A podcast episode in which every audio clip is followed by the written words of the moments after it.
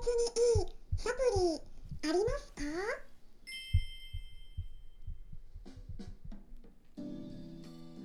こんにちは。サラホリスティックアニマルクリニックのホリスティック獣医サラです。本ラジオ番組ではペットの一般的な健康に関するお話だけでなく、ホリスティックケアや地球環境、そして私が日頃感じていることや気づきなども含めて様々な内容でイギリスからお届けしております。はい、1月23日にイベントを開催するんですけれども着々と参加者の申し込みが集まってきております。はい。具体的にお伝えしますと1月23日123ですね。123はい。1月23日土曜日の夜8時からは Zoom にてそして夜9時からはスタンレー FM にて音声のライブという形で無料のオンラインペットの健康相談会を開催するんですね。はい。これはですね新年の感謝企画っていうことで特別なイベントになっておりますので、まあ、今後もね開催するかどうかはわからないんですよ。はい。今が本当にチャンスになりますので本当私もねわからないですからね。例えばね何かかかりつけの先生に相談したくても相談しづらいなと思っていることとか、まあ、ご家庭で行えるケアなどについて疑問に思っていることとかありましたら是非この機会にお気軽にご参加ください。まあ、概要欄にお申し込み先とか、まあ、あと直接質問も入力そこにできるようなウェブサイトの URL 載せておきますので興味のある方は是非そちらもチェックしてみてください。さてですね今回は質問箱に送っていただいたご質問にお答えしていきたいなと考えていますまあこれもですね結構前に送っていただいてた 内容なんですけれどもかなりお待たせしました。まあいろいろとラジオ番組内でお届けしている配信のテーマもバランスを考えながら決めているところなのでね、まあ、この辺り無料でお答えしているということでご理解いただければと思います。またですねご質問に関してはまあ、お一人1個までとかそういった決まりもないので以前ご質問してくださった方でも、まあ、匿名で OK ですからね。何度でもご質問していただいて構いません。今回いただいたご質問についてねちょっとあの回答入っていきたいなと思うんですけれどもね。いただいた文章を読み上げていきたいなと思います。こんな感じでした。はい。質問失礼します。リプリノールの犬への最適量はどのくらいでしょうか？リプリノールを 2.3kg のトイプードル8歳パテラ足をケンケンし散歩を嫌がる子に1日1粒与えた2日目からテンションが上がり跳ねたり走るようになりました。パテラが悪くなりそうで与えるのを一旦やめています。最適量を教えてください。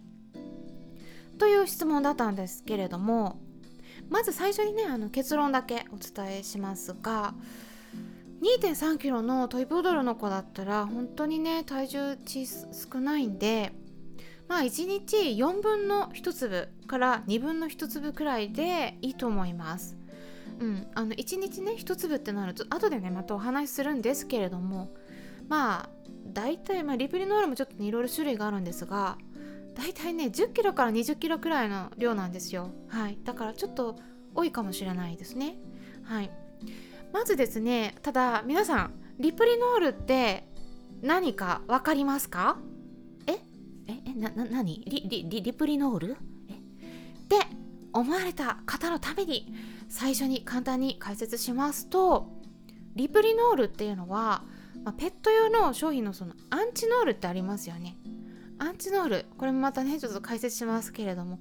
これの人間用のものだと思っていただくと分かりやすいかと思います。成分がねほとんど同じなんですね。でまあこれね両方ともオメガ3脂肪酸の豊富なサプリメントです。オメガ3脂肪酸って言ってもいろんな種類がありますよね。まずはそれをどの食品から抽出したのかといったことによって分けられるんですけれども多いのは魚から抽出されたフィッシュオイル。それからオキアミから抽出されたクリルオイルなどといったものですね。でもですね最近その他にも萌え木以外と呼ばれる二枚貝、まあ、魚介類の貝になりますね。貝って言ったら、まあ、シジミとかアサリなどといったものが同じような仲間になるんですけれども、まあ、それよりもね大きな種類の貝になるんですね、うん、この萌え木以外から抽出されたオメガ3脂肪酸のサプリメントの方だと、えー、単純にねオメガ3脂肪酸だけではなくてもあの他の他にもね体の機能を助けてくれる脂肪酸を多く含んでいるっていうことが分かっていてでそういった萌え木以外に多く含まれているようなこういった脂肪酸をまとめて PCSO の524という呼び方をしているんですね。ええ ?PCSO の524何それって思いますよね。これ私も最初何それでした。覚えにくいし言いにくいしっていうところなんですけれどもこの名前ですねとっても重要なのでぜひ覚えてくださいもう一回言います PCSO の 524PCSO というのは英文字ですね。英語のも大文字です。はい。524は数字ですね。はい。PCSO の524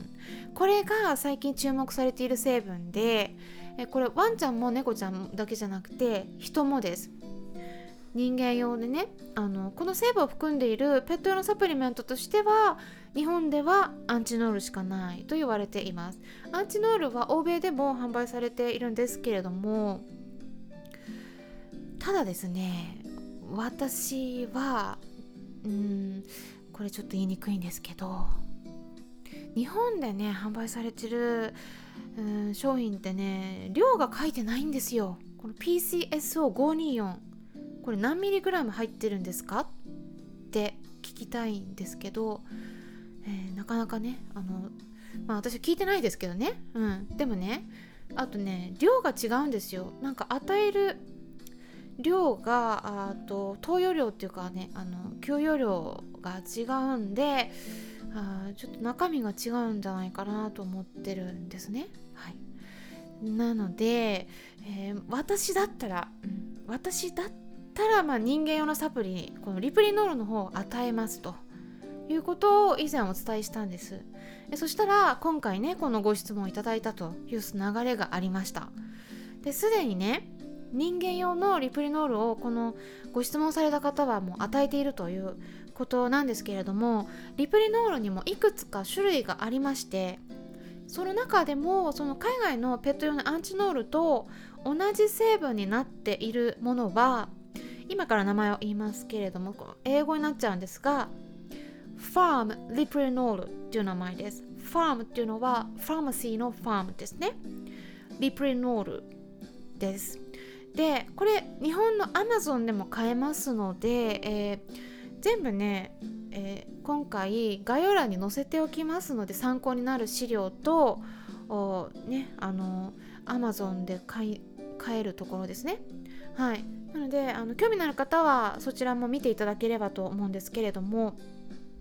ワンちゃんに与えたあの試験されたねあの論文とかあるんですね。で、えー、その時は通常量の3から4倍くらいの量が与えられていたんですけれども今からねちょっと一般量一般的に与えられている量をお伝えしますね、うん、今からお伝えするそのね量っていうのは、えー、海外のペット用のアンチノールの量ですね。はい。そこで言われてるそこは PCSO の524が1カプセル中に 50mg 入ってるんです。はい。これすごい重要です。でそこからえー、どのくらいの量が必要かっていうのを見ていきます。で体重がね20キロ以下のワンちゃんもしくは10キロ以下の猫ちゃんの場合は1日あたり1カプセルが目安量になります、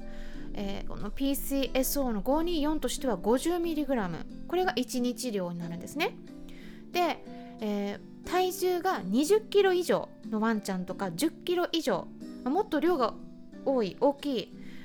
猫ちゃんの場合はそうすると2倍量になりますね。1日あたり1から2カプセルぐらいって言われてます。はい。これが目安量になります。ただねこれあくまでも目安量になります。これ私が決めたことじゃなくて海外のアンチドールの量と同じ量になってます。はいお伝えしてます。ただ他にもねオリーブオイルとかも含まれますから与えすぎると便が緩くなったり吐き気が出たりとかあとはワンちゃんなんかだと胆泥症とかあと脂肪の代謝がうまくいかないとかそういうような何かしらのちょっと体質の問題を抱えているような場合では注意しなければならないこともありますので私が今お伝えしているのはあくまでも目安量っていうことでご理解ください。はいあの何かねあの問題が起きても私にはちょっと責任負えませんので皆さんのご自身の判断で責任のもとで使うようにしてくださいね。であの今回ねお伝えしたものこれリプリノールでも使えるんですけどこれね他にも種類があるので今お伝えした商品以外のものになっちゃうと成分も変わりますからもし使う場合は、えっと、この今お伝えしたファームリプリノールになります。はい、これを使う場合の目安量になりますのでご注意ください。この辺もですね。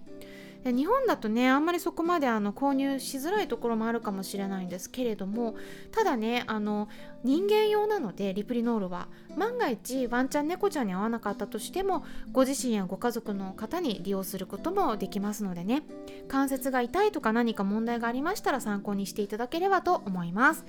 はい今回も最後まで聞いていただきありがとうございました。それではまたお会いしましょう。ホリスティック獣医サラでした。